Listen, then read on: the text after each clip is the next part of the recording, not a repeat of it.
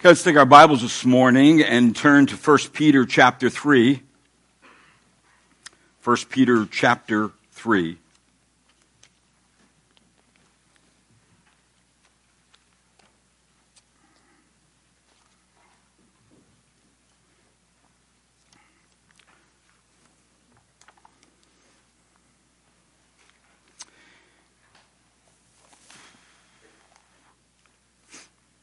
We're going to be looking at this morning verse 18 through 22. I'd like to read that. Follow along with me. It says in chapter 3, 1 Peter, verse 18, For Christ also died for sins once for all, the just for the unjust, so that he might bring us to God, having been put to death in the flesh, but made alive in the spirit, in which also he went and made proclamation to the spirits now in prison who once were disobedient when the patience of God kept waiting in the days of Noah during the construction of the ark, in which a few, that is, eight persons, were brought safely through the water. Corresponding to that, baptism now saves you, not the removal of dirt from the flesh, but an appeal to God for a good conscience through the resurrection of Jesus Christ who is at the right hand of God, having gone into heaven after angels and authorities and powers had been subject to him. Let's pray. Lord, this morning, as we approach this most difficult passage of Scripture, I pray, Lord, that you would give me liberty to explain the truths found here so we can get a sense of what it says for the very practical reason, Lord, that it would aid us during times of trouble, suffering, that we would know the plan of God and the pattern of Christ's suffering and what it accomplished for us. And I pray, Lord, as we do that, you may strengthen us in our heart and mind to become soldiers of Jesus Christ, knowing that we have and we are on the winning, victorious side of the cross of Calvary. Bless our time together now in Christ's name. Amen.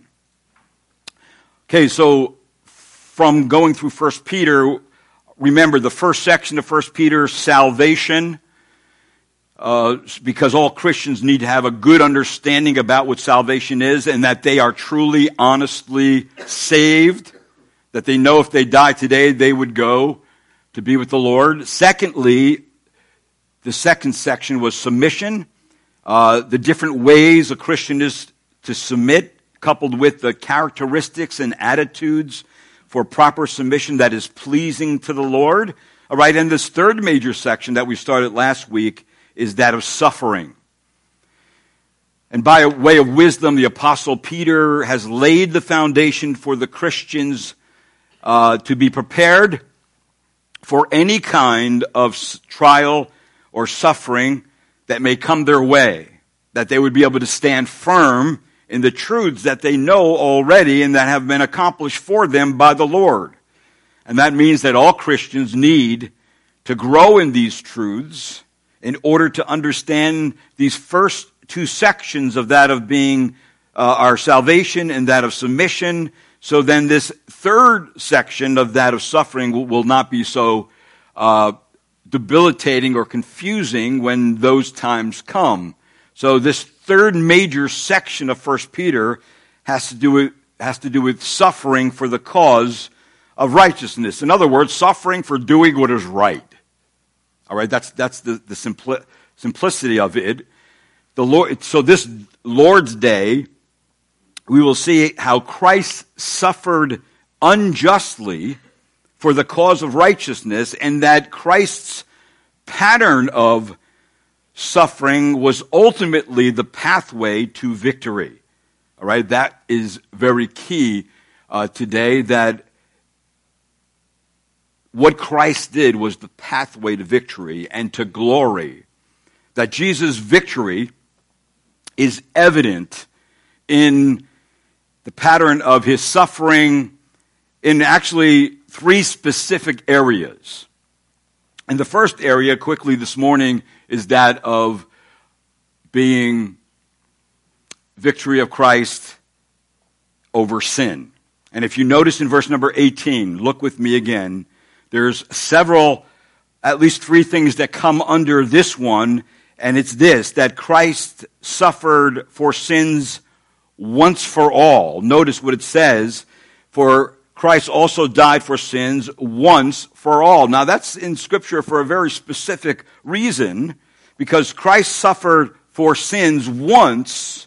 That is, his sacrifice was perfect, it was final, and therefore never to be repeated in history or in symbol again.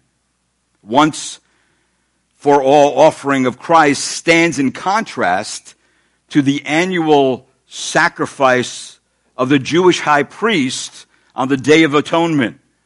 The high priest's job was never, ever finished. They had to keep giving animals over to sacrifice for the sins of the people. It never finished. It was a very wearisome job. It was a repetitious work, year after year.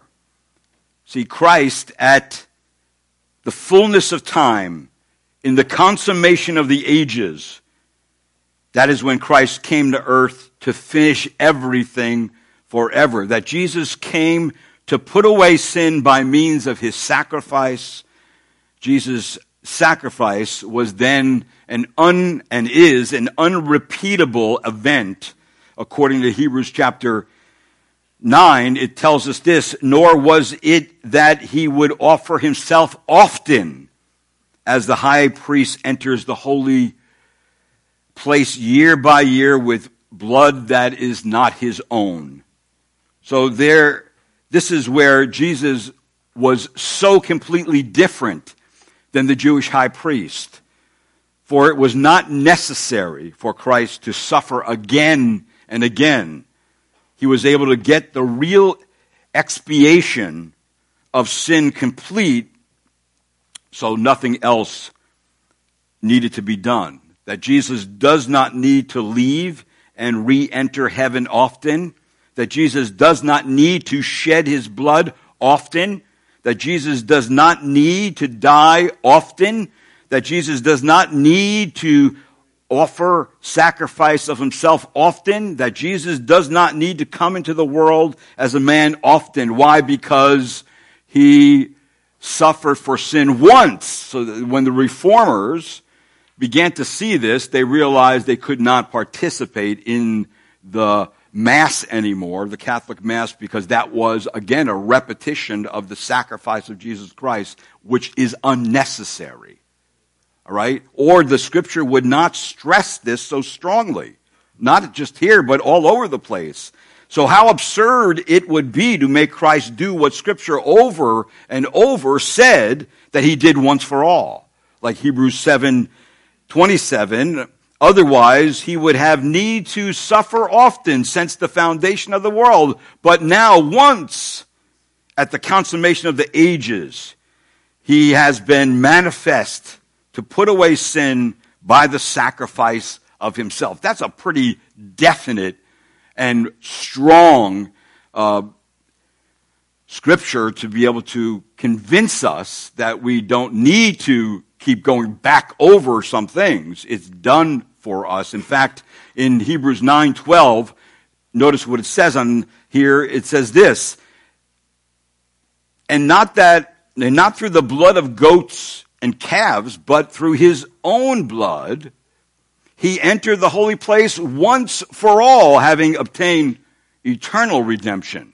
So, in other words, Jesus Christ obtained eternal redemption for us by his one time sacrifice. Therefore, why don't the Jews offer sacrifice anymore in the temple?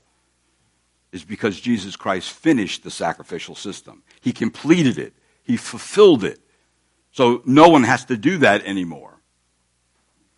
Because Jesus Christ becomes the sin bearer. In fact, the, the three great truths that that were accomplished by our Lord found in Hebrews 10 where it says, first of all, that he, he purged forever. It tells us this in Hebrews 10 2. Otherwise, would they not have ceased to be offered because the worshippers having once been cleansed, would no longer have had consciousness of sins. And then that Jesus sanctified forever those who would believe, where it says in Hebrews 10:10, by this will we have been sanctified through the offering of the body of Jesus Christ once for all, and then he perfected everything forever in Hebrews 10:14 where it says for by one offering he has perfected for all time those who are sanctified. So we get this finality about the, the cross of Christ of what he completed on that cross was, was definitely for us, never having to be repeated again. So that brings us to a second thing about under the victory of Christ over sin, and that's Christ suffered as a righteous man. Right in our text, it says simply this the just for the unjust. See, Jesus suffered as the innocent one. I covered that in verses before. The unjust just refers to us, the ungodly, the unholy, the guilty sinner who had no chance of getting, getting to God apart from the finished work of Christ. And the just refers to Christ.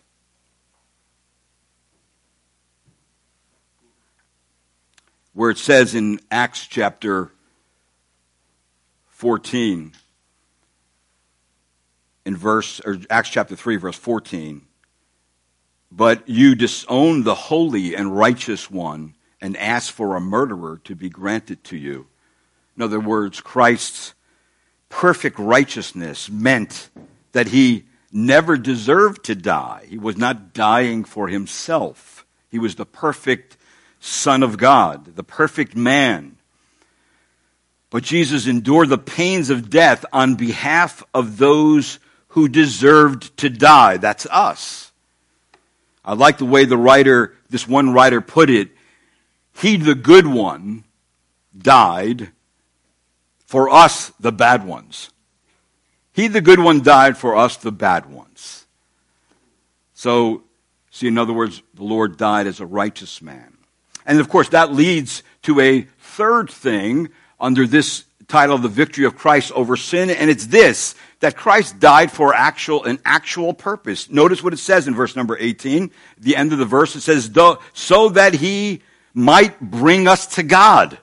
That's why he died. Why? Because no one else could bring us to God. We couldn't find our way to God. We had no directions to get there. See, this follows right on the heels of what was said already in 1 Peter chapter 2 verse 25 where it says, "For you were continually straying like sheep. Of course, that coming from Isaiah 53, all of us, like sheep, have gone astray. Each of us has turned to his own way, but the Lord has caused the iniquity of us all to fall on him. So, see, this is a universal need among human beings that we have gone astray. We are wandering sheep no direction, no one to look after us in this world, no one to protect us, no one to show us the way to God. But then the Good Shepherd comes on the scene, the Lord Jesus Christ. And here's the metaphor because it's the, it points to the picture of wandering sheep, and wandering sheep have to be led because they are wandering in blindness. They are wandering in their own sinful passions and desires.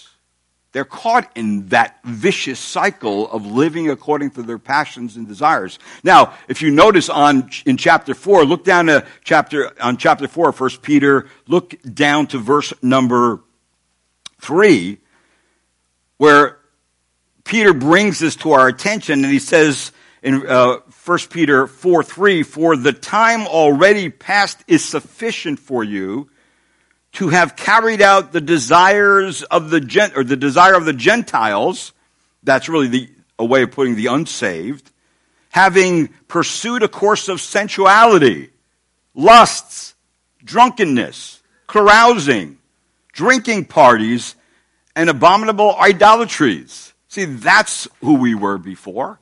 That's what we did before, and we did that, of course, in ignorance. So our lives have been muddied and stained by sin, yet dead, wandering sinners have no way to remove that stain. For the sinner is unclean, polluted, as it were, by the filth of a transmitted sin nature and personal acts of sin. It is Jesus Christ that has the power to cleanse it. That, that through Jesus, we are washed from sin. It's like in, in the book of Acts where it says, wash away your sins, calling on his name.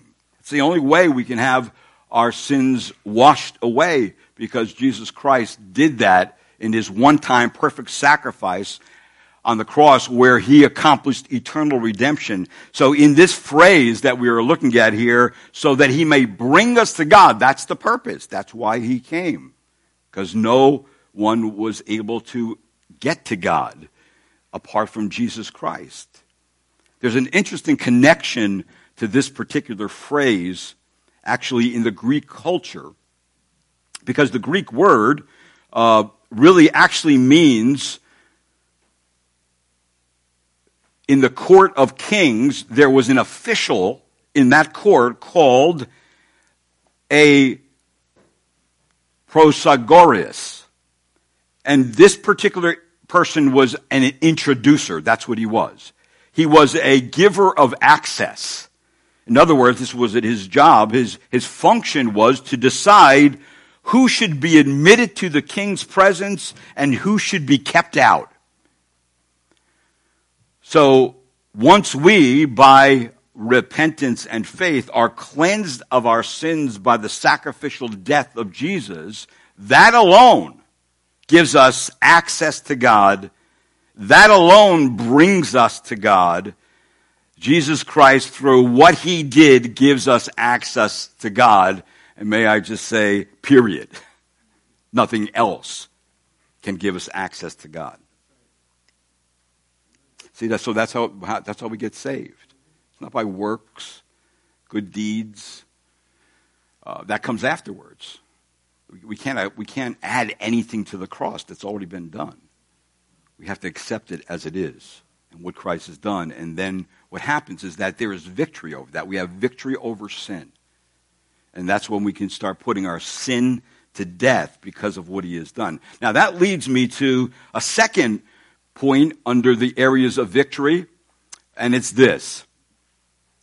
The second one is victory of Christ over death. Now, look at verse number 18 again, because at the end of verse number 18, it says this in chapter 3. It says, having been put to death in the flesh, but made alive in the spirit. So something happened there when Jesus was put to death in the flesh. Now that simply means, uh, the bottom line to that is that he actually died uh, in the sphere of weakness. And what was the weakness? His flesh. He actually did take on a human body, right?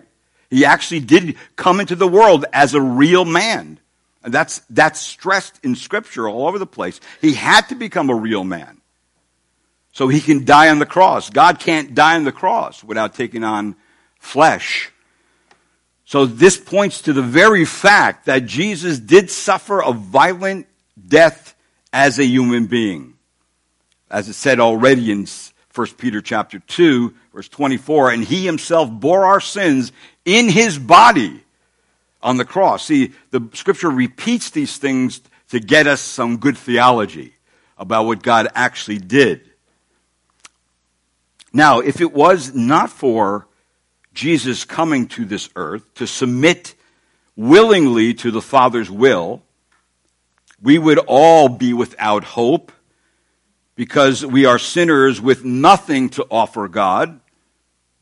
Yet the Lord responded to sinful humanity with nothing to offer him by offering himself to them as a atoning sacrifice. That Jesus came to earth as a man in the weakness of human flesh in order to redeem mankind from his fallen state and to regain mankind's destiny. And how did the Lord God accomplish that?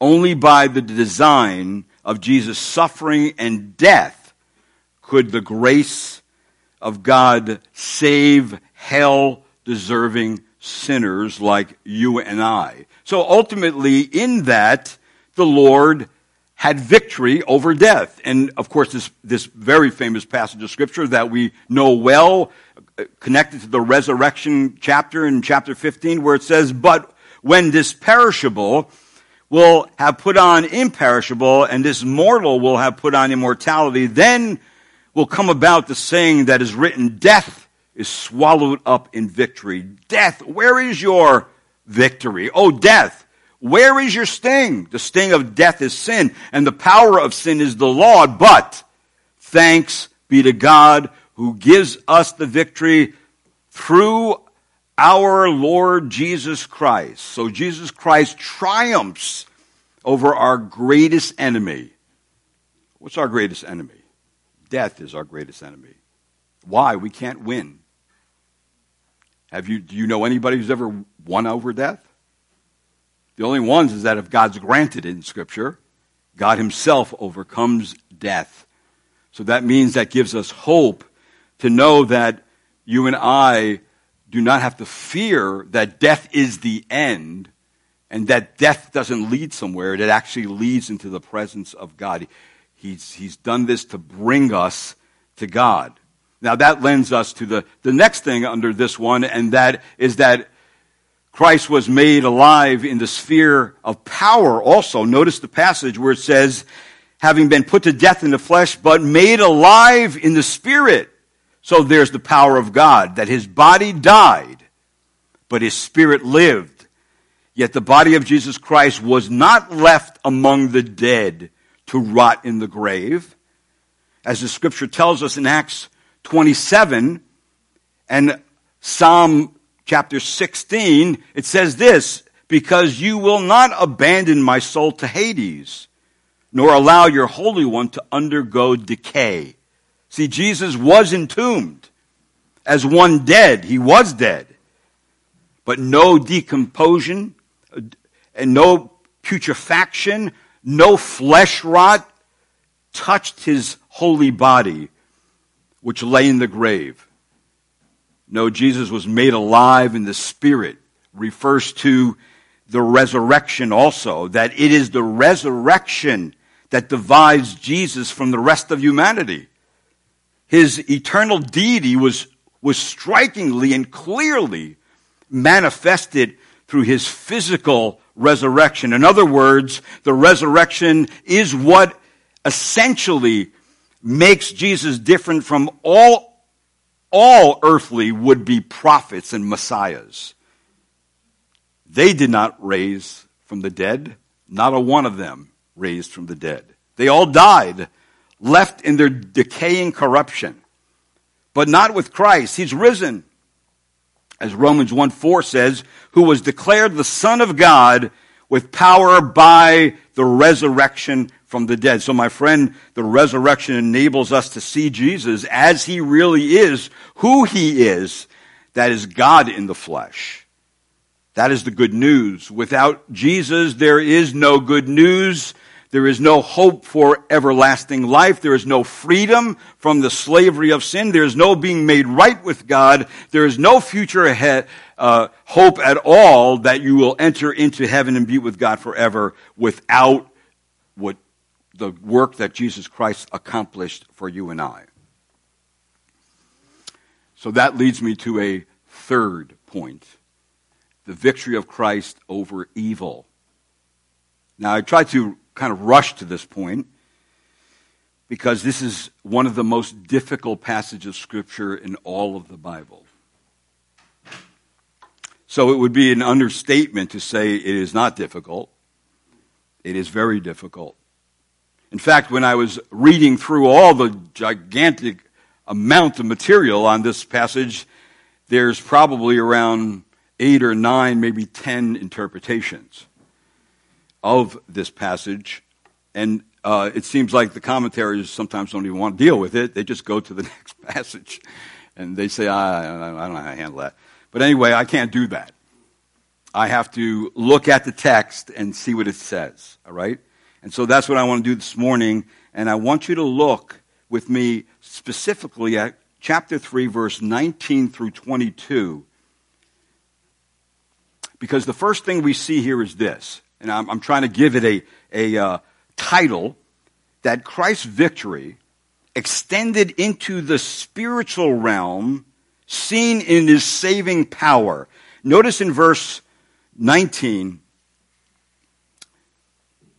and 20, and it says this, in which also he went and made proclamations to the spirits now in prison, who once were disobedient when the patience of God kept waiting in the days of Noah during the construction of the ark, in which a few, that is, eight persons, were brought safely through the water. Now, let me deal with that one first. And this is the passage uh, that I just read. That's the text that we're looking at this morning. So let's take a look at the passage. The incarcerated spirits seem to be the same ones Peter mentions in 2 Peter chapter 2, verse 4 and 5. So take your, take your Bibles and turn over to 2 Peter, just a few pages there. Chapter 2, verse 4 and 5. And notice what he says there. And of course, the question you want to ask too is why is this event repeated here in Peter and then in 2 Peter? And then also, it's an event that comes up more than once in Scripture in a very powerful way. In 2 Peter 2, verse 4 and 5, it says this For if God did not spare angels when they sinned, but cast them into hell and committed them to pits of darkness reserved for judgment, and did not spare the ancient world, but preserved Noah, a preacher of righteousness, with seven others when he brought a flood upon the world of the ungodly. Now, something definitely is going on pre flood that is very devastating to the world. And so it's brought up here, it's brought up in 1 Peter, and of course I want to look at what, what exactly are they talking about when they bring these events up because of course Peter is writing in a way where they already had knowledge of this. So he doesn't go on to explain it. And of course we have the rest of the Old Testament to explain it. So I want you to take your Bibles this morning because I have no room on uh, the screen to be able to put all the passages, but Genesis chapter 6. Let's all turn to the first book of the Bible, and I want you to see some things in Genesis chapter 6.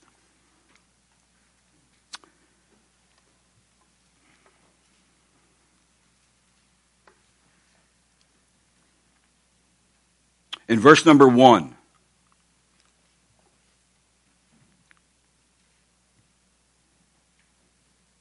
So in Noah's day, I'm not, not reading yet, in Noah's day, something happened that got, caused God to bring about this catastrophic worldwide flood and then incarcerate a section of very powerful, fallen, I believe, spirit beings or angels.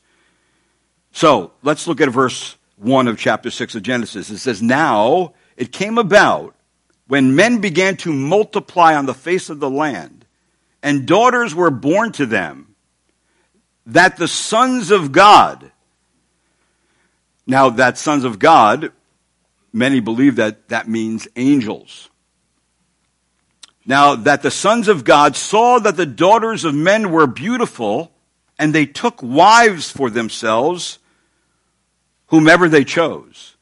Verse 3 Then the Lord said, My spirit shall not strive with men forever, because he has all, he, he also is flesh. Nevertheless, his days shall be 120 years. And then in verse 4, the Nephilim were on the earth in those days, and also afterward. And when the sons of God came into the daughters of men, and they bore children to them. So that means there's sexual relationships going on here. Uh, it seems with some kind of angel beings and humans. And, and then it says, those were the mighty men who were of old, men of renown. Then the Lord saw that the wickedness of man was great on the earth, and every intent of the thoughts of his heart was only evil continually. Now, of course, another translation of Nephilim is giants, but some believe that it was also giants thrown out of heaven uh, that became uh, part of the population of Palestine, because even in Numbers it tells us that uh, there we also saw Nephilim, the sons of Anak are part of the Nephilim, and we became like grasshoppers in our own sight so we were in their sight. In other words, we, were, we looked small compared to how gigantic they were. They were powerful human beings. So, according to this passage, and according to the Epistle of Jude, these Nephilim were fallen angelic beings, also called sons of God.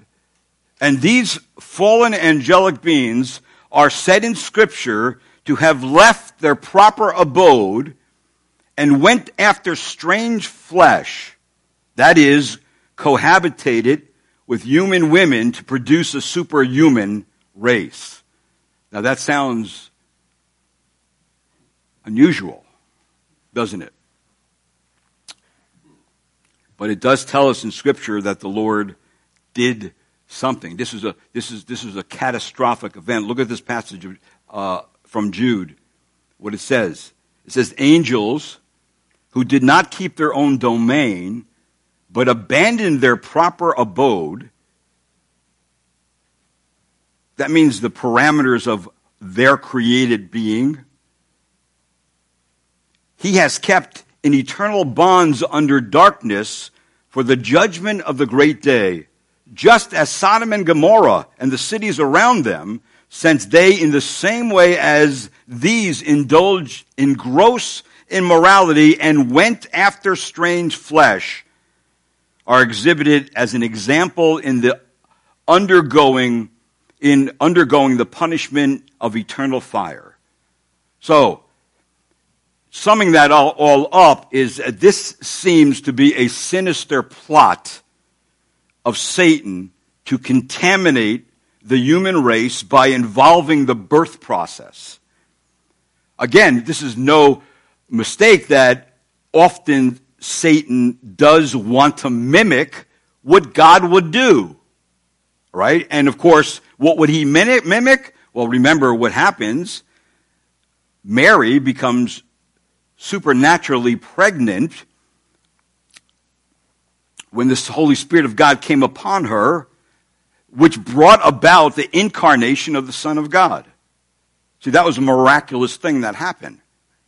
So this diabolical plot was overturned when God sent a universal flood to wipe out this contaminated seed.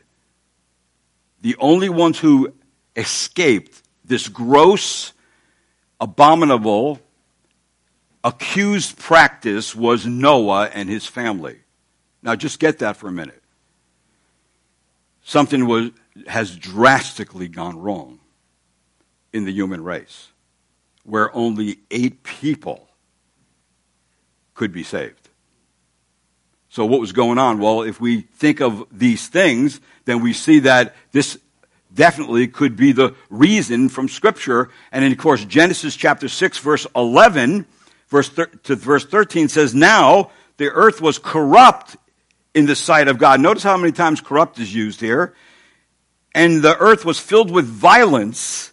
God looked on the earth and behold, it was corrupt for all flesh has corrupted their way upon the earth. Then God said to Noah, the end of all flesh has, be, has come before me for the earth is filled with violence because of them. And behold, I am about to destroy them with the earth.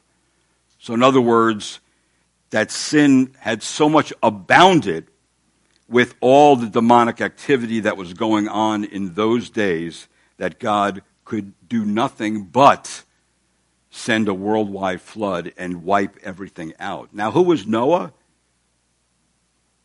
Noah was, it says in Scripture, found favor in the eyes of God. And it says that Noah was a righteous man and that Noah walked with God. And the length of time Noah labored and preached was a long time. In fact, the Bible tells us he preached for 120 years for the very purpose of giving the world of people time to repent and believe Noah's message. Course, when we look at our passage again in 1 Peter chapter 3, remember, look what it says there in verse 20. It says, when the patience of God kept waiting in the days of Noah during the construction of the ark in which a few, that is eight persons, were brought safely through the water. See, Noah challenged that unrighteous generation in his days that was filled with violence and completely corrupt with his message of salvation and warned them that if they continued in unbelief, that divine judgment would overtake them. Where it says again in 2 Peter 2 verse 5, and did not spare the ancient world, but preserved Noah, a preacher of righteousness, with seven others, when he brought a flood upon the world of the ungodly. So the reason why Noah's faith condemned the world is because what he was told by God, as yet unseen, came to be in every last detail to this unbelieving, corrupt, violent world. Here is a personal righteousness of Noah contrasted with the godlessness all around him. For it says in Genesis 7 1, Then the Lord said to Noah, Enter the ark, you and all your household, and you alone I have seen to be righteous before me in this time. So his faith condemned the people all around him who disbelieved God and disregarded the warning. No person responded to his faithful example and his righteous preaching. And the only ones, it says a few, eight persons, were brought safely through the water. So after showing you all this, as quickly as I could, let's go back to 1 Peter chapter 3, and I think you can see more of what the apostle Peter is communicating. As far as Jesus' proclamation to those fallen angelic beings in Noah's day. Because here's the scripture again, and I want you to I stress the word proclamation there.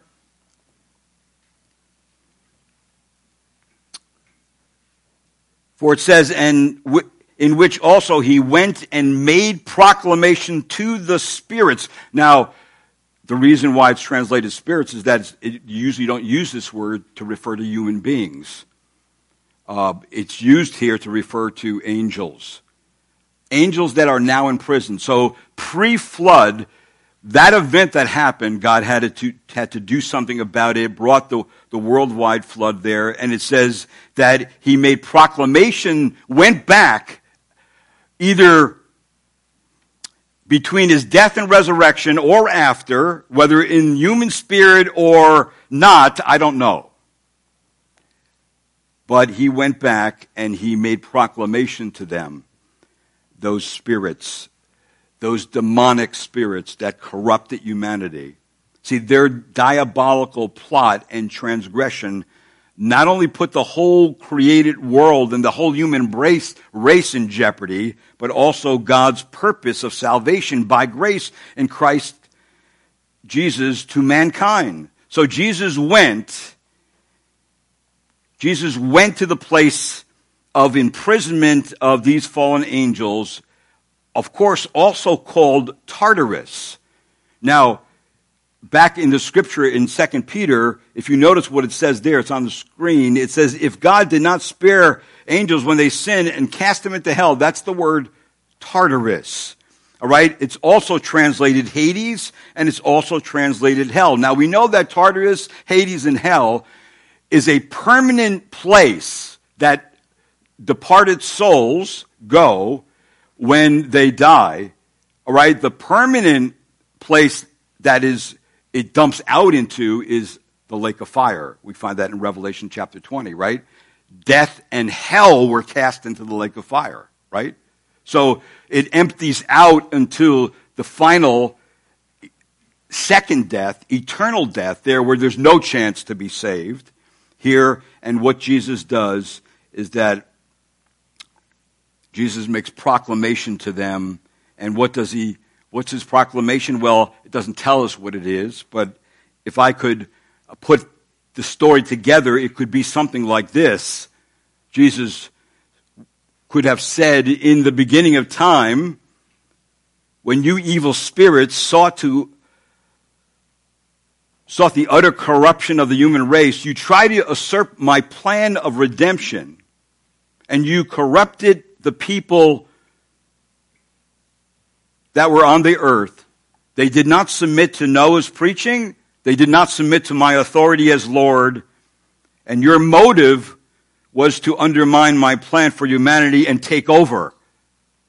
Then thousands of years later, I have patiently worked the plan of redemption, submitted to the Father's will, humbled myself by being obedient to the point of death and even death on the cross.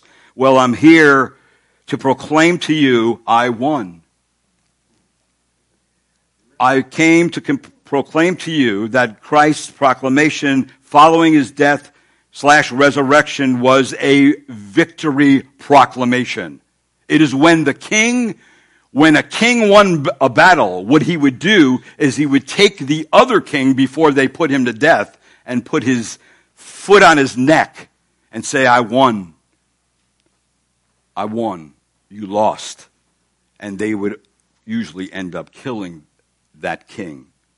So Jesus, by his finished work, sealed the fate of these disobedient spirits, thus bringing them into final subjection, that Jesus is now exalted to the place of sovereignty as one of many passages of scriptures that say this. It says, and when he had disarmed the rulers and authorities, he made a public display of them, having triumphed over them through him. See, that's what Jesus did. So by Jesus' atoning death, he defeats Satan and death, where it says in Hebrews, and through death, he might render powerless him who had the power of death, that is the devil. So the power of Satan has been rendered inoperative by Christ. That Satan's power of death has been annulled for those who are united to Christ in his death and resurrection. And Satan's authority to condemn and punish forgiven sinners has been made void because for them, God has already judged, condemned, and punished all their sins in Christ Jesus. There are other New Testament passages that show that Satan was disarmed. Satan's weapon, the executing of eternal death on sinners, was removed for all those, for it says in John 12, verse 31, Now judgment is upon the world. Now the ruler of this world will be cast out. And I, if I am lifted up from the earth, I will draw all men to myself. So that is what was taking place, and that's why the Lord made proclamation. And then we come to this next passage of Scripture in John, uh, um, excuse me, in First Peter, and that's that Christ's suffering was also a type. Notice what it says in verse 21 of First Peter chapter 3. It says, corresponding to that. That's how the translators translated it in the New American Standard. But actually, it is the word that means antitype. It's like the stamp and the die, right? One is kind of the shadow, and one is the actual event. One is the shadow, one is the actual event. So, in other words, this term connotes the exactness of correspondence between the stamp and the die. In other words, let me say it like this before I read the passage. Baptism as it mentions here, is a symbol or a symbolic picture of the resurrection of Christ. Now, look what it says in verse number 21. It says, corresponding to that, baptism now saves you. Now, what the problem is that some people stop right there and they assume that baptism uh, saves, but that's not what it's saying, because if you notice the next part of that passage, it says, not the removal of dirt from the flesh, but an appeal to God for a good conscience. Right? So, in other words, don't get stuck on the phrase, baptism now saves you, because neither water nor baptism can save. The act itself does not save. As our text says, it cannot remove the filth of sin, not the removal of dirt from the flesh. See, baptism does not function as an automatic rite of forgiveness and spiritual cleansing. It must be accomplished by some form of response to God. So what saves again is, it says in our text, an appeal to God for a good conscience. And what's that? Well, last week we looked at this passage of scripture in Hebrews where it says, let us not, let us draw near with a sincere heart and full assurance of faith, having our hearts sprinkled clean from an evil conscience and our bodies washed with pure water. That's regeneration. That's being born again. So we have been cleansed and forgiven by being born again. We are at peace with God only by the blood of Christ. Only then can we have a restored relationship with God. So, see, this, the risen and reigning Christ saves and is the basis of our appeal to God. Water, baptism, if it's talking about water baptism, uh, represents all of this. And what is the representation of baptism? Death, burial, and resurrection. Right? So that, that is the whole culmination. That's why there's no such thing as an unbaptized believer, because uh, it goes together. It's part of the package of salvation that I believe in Jesus Christ and then I am at become into union with Jesus Christ by submitting to that first step of obedience, and that's to walk into waters of baptism and proclaim that Jesus Christ is my Lord and my Savior, and I'm not ashamed to proclaim that and then to live for Him the rest of my days. So again, in our text in verse number 21, if you look there, it says, through the resurrection of Jesus Christ right in verse number 21, corresponding to that, baptism now saves you, not the removal of dirt from the flesh, but an appeal to God for a good conscience through the resurrection of Jesus Christ. So, in other words, it is ultimately by the resurrection of Christ that one is saved. So that becomes where it's all heading. The shadows of the Old Testament point to the very thing that seals and accomplishes and finishes what Christ did on the cross was he raised from the dead. So just, just as God provided an ark to pro- provide salvation for Noah and his family as a type of Christ, and just as Noah saved through water, so the believer is saved through the through and by the virtue of Christ's resurrection.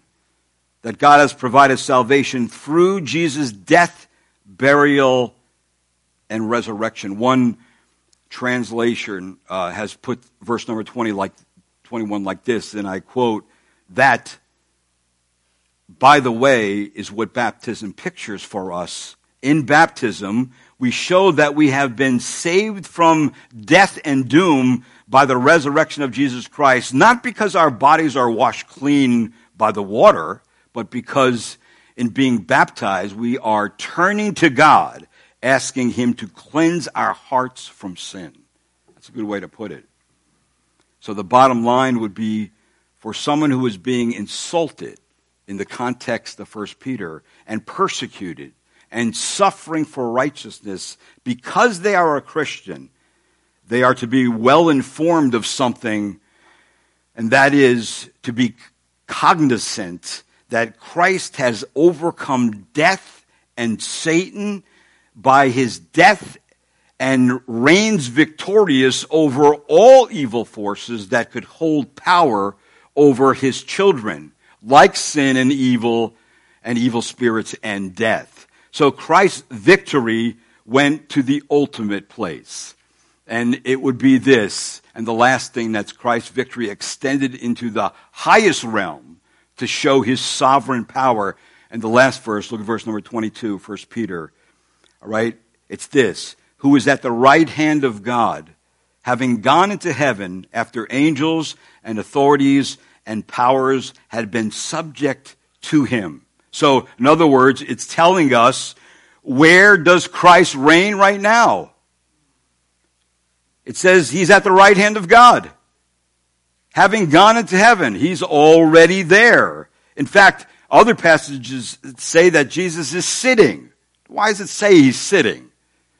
Well, a king usually does sit, but it also means that Jesus, as the high priest, no longer go through all the standing. You know, there was no chairs in the tabernacle. The reason why is the priests had no time to sit.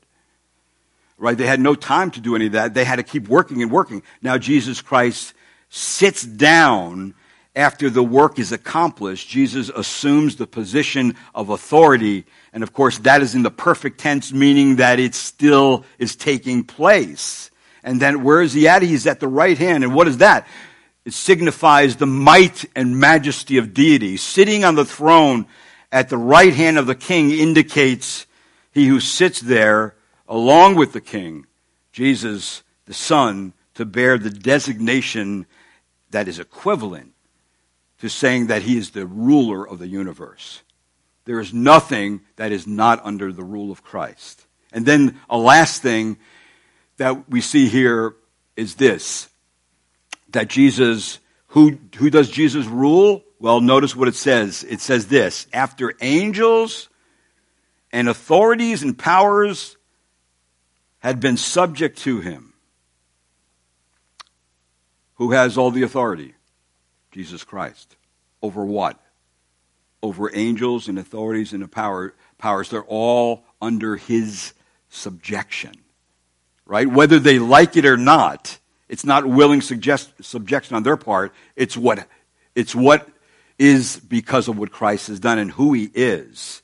In fact, a passage of scripture that you and I are, are familiar with is this one in Philippians, where it says in verse 9 through 11 in chapter 2, for this reason also God highly exalted him and bestowed on him the name which is above every name, so that at the name of Jesus, every knee will bow.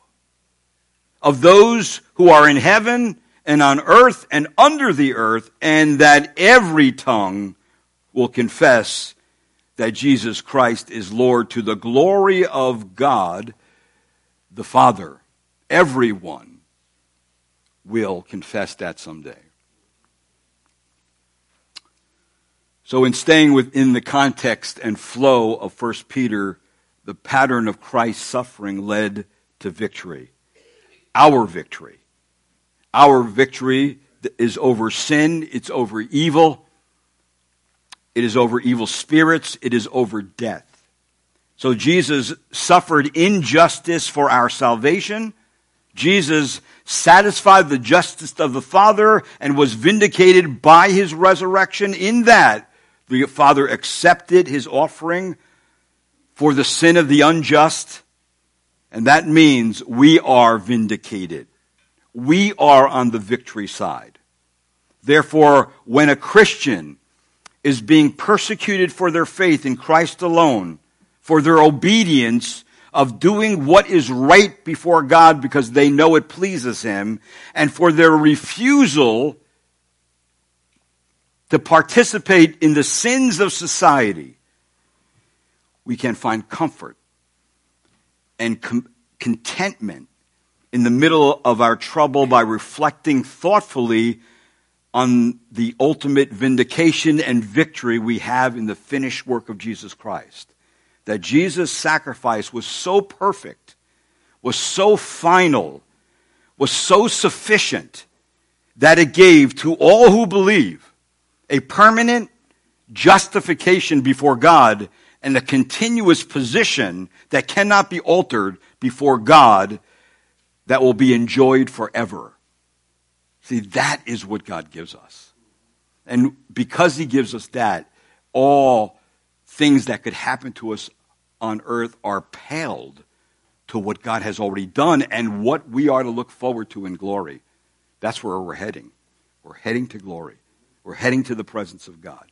And I pray that as we consider that, that you and I would be sober minded and desire to walk holy and righteous in this world. And if it need be that we suffer for what is right, so be it. God knows you're going through it, and He will give you all you need to go through it, but He's already given you stuff now. He's giving you the understanding of what He's done. Nobody can take away what God's given you. Nobody.